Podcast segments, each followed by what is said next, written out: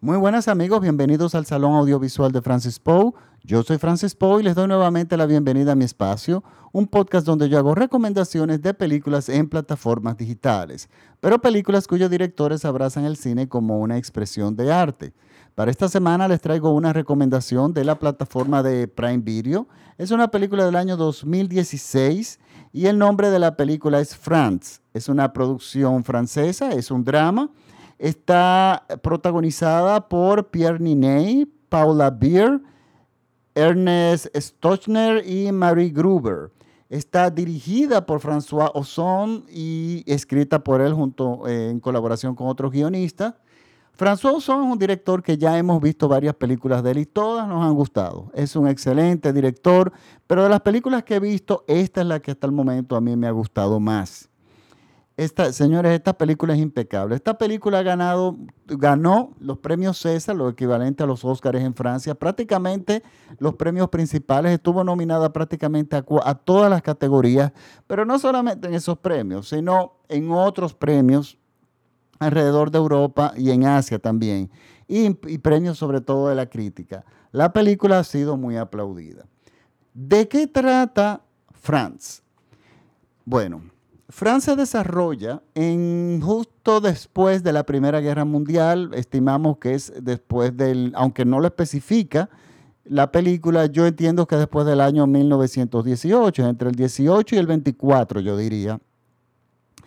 Entonces, eh, esta chica que es alemana, porque la película gran parte se desarrolla en Alemania, eh, su novio eh, su prometido murió en combate en la Primera Guerra Mundial. Y esta chica joven, muy bonita, no ha pasado la página. Esta chica se, se ha quedado estancada en la tristeza de perder el amor de su vida y ella va todos los días a la tumba de él a llevarle flores, todos los días durante, tiene ya bastante tiempo haciéndolo e incluso ella se ha quedado con la familia del, del, prometido, que era su único hijo, y él ya se ha mudado con ellos, vive con ellos, y ellos la han adoptado prácticamente como su hija, y ella está absorta en esta absoluta tristeza. Resulta que ella un día se da cuenta de que la tumba de su novio está siendo visitada por otra persona que también le está dejando flores.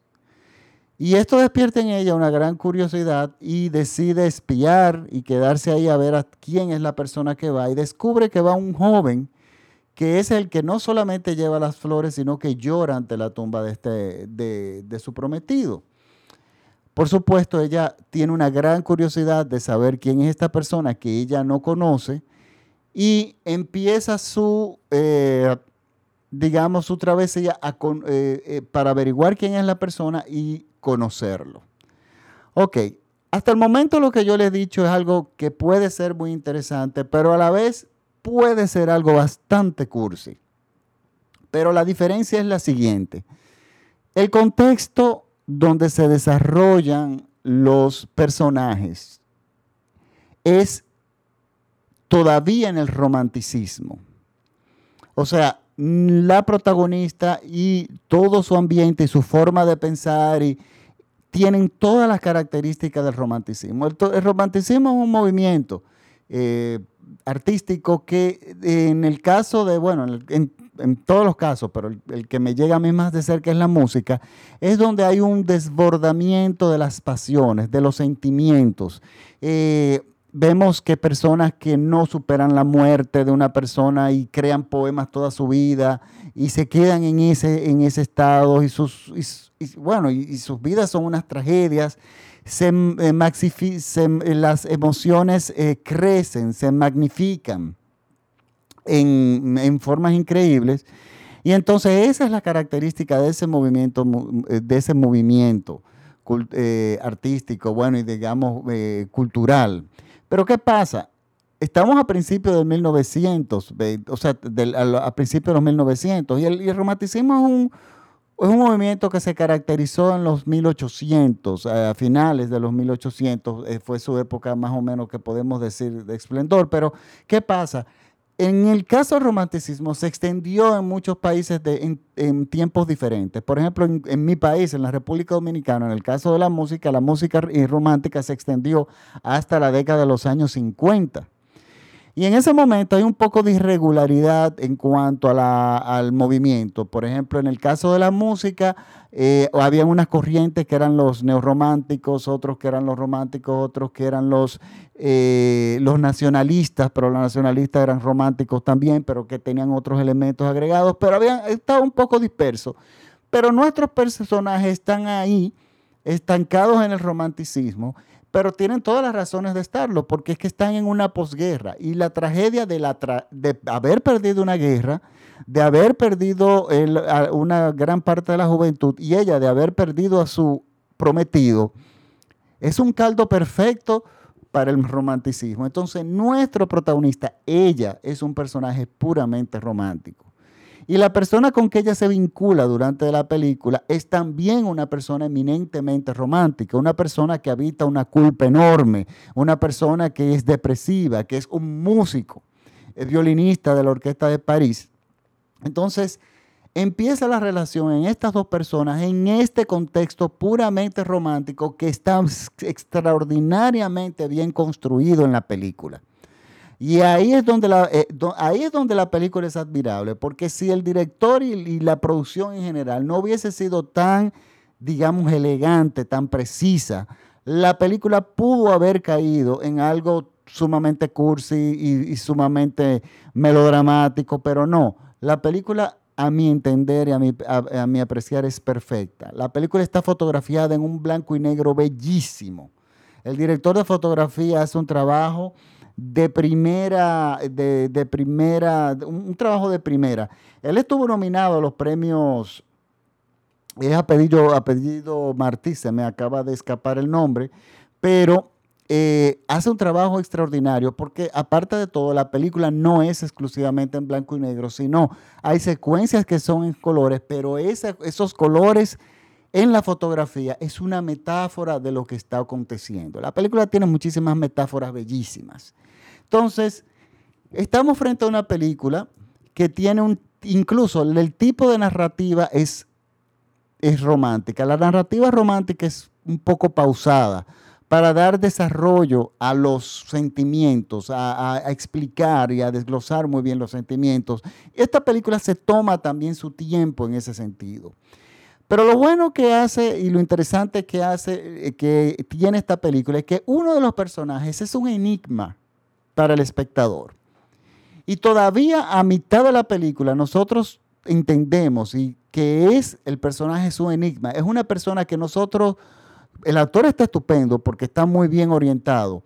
Él logra hacernos entender que él es, entendemos que él es un personaje puramente romántico. Es un tipo que habita todas las características de un hombre romántico, apasionado, eh, eh, depresivo, eh, ansioso, eh, apasionado. O sea, tienen todas las características típicas del, romanticismo y, sin embargo, él es una incógnita, que también de repente es algo que vemos en el, en el romanticismo. Él es un personaje que nosotros nos da trabajo entender qué es lo que está realmente pasando con, con él. Y eso es muy arriesgado. Lograrlo, que fue un éxito porque el director lo logra muy bien, hace es lo que hace, es el motivo que nos lleva, es la transformación del personaje que nos lleva hasta el final de la película. Porque nosotros queremos saber quién es él, cómo es él, qué fue realmente lo que pasó. Entonces, el director en nos va llevando todo la narrativa con estos dos personajes puramente románticos, nos va llevando de la mano hasta el final y nosotros realmente no nos despegamos de la pantalla. Como contraste, hay una secuencia, hay gran, bueno, una gran parte de la película se desarrolla en Francia. Y ya nosotros notamos, y el director esto lo logra en la producción, en lo que se mueve alrededor, o sea, en los detalles de la producción, vemos que ya Francia está en otra etapa, Francia está ya en el impresionismo. Y lo notamos ya porque la música va cambiando, pero sin embargo nuestros protagonistas todavía tienen esa alma romántica, esa tragedia que habita normalmente el romanticismo y esas pasiones. Ellos habitan esos sentimientos. Sentimientos que te llevan a tú montarte en un tren y a buscar una persona en un país donde tú no tienes ni siquiera la dirección y no sabes dónde queda, pero tu necesidad tan grande de conocer y reencontrarte con esta persona es lo que te lleva a esa aventura. Eso es romanticismo, eso es muy típico del romanticismo y eso lo vemos aquí.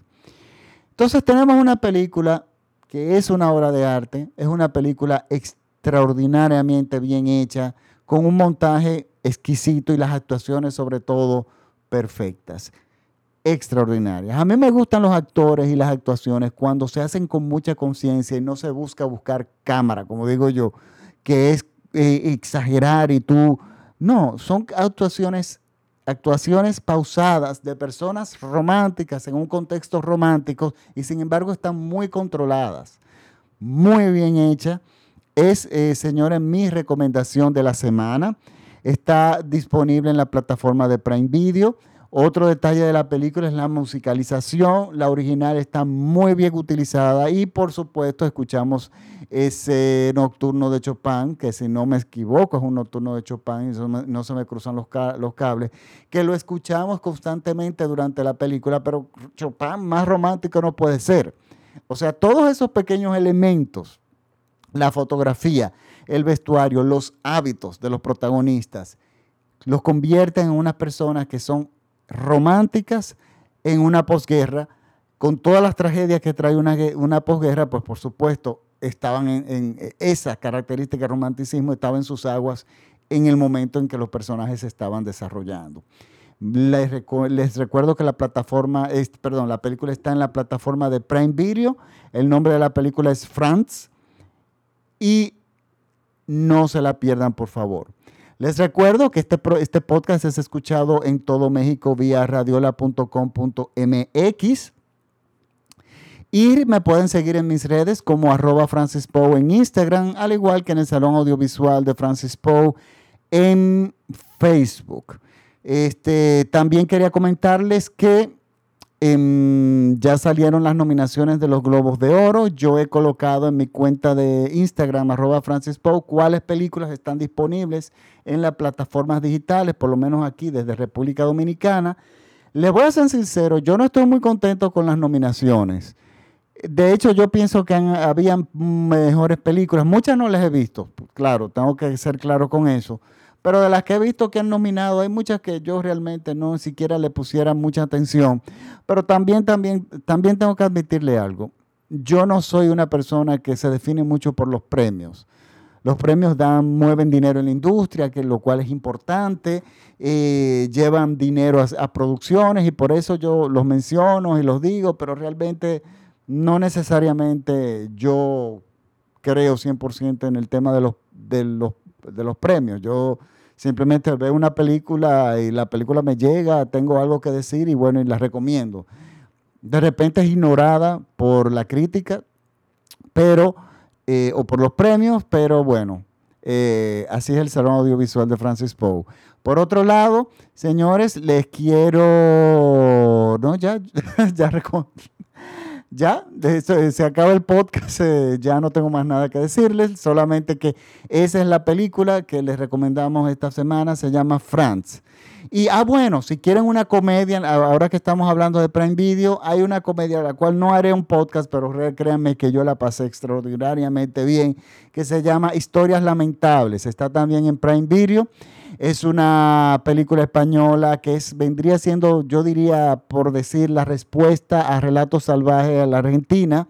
Eh, pero claro, es una película totalmente diferente, pero muy bien hecha. Una comedia, uff de primera calidad, extraordinariamente bien hecha y sumamente entretenida. Bueno, ahora sí los dejo y nos vemos hasta nos vemos la próxima semana por aquí mismo por el Salón Audiovisual de Francis Poe. Y si les gusta este podcast, por favor, compártalo, compártalo con sus amigos. Muchísimas gracias por la sintonía. Chao.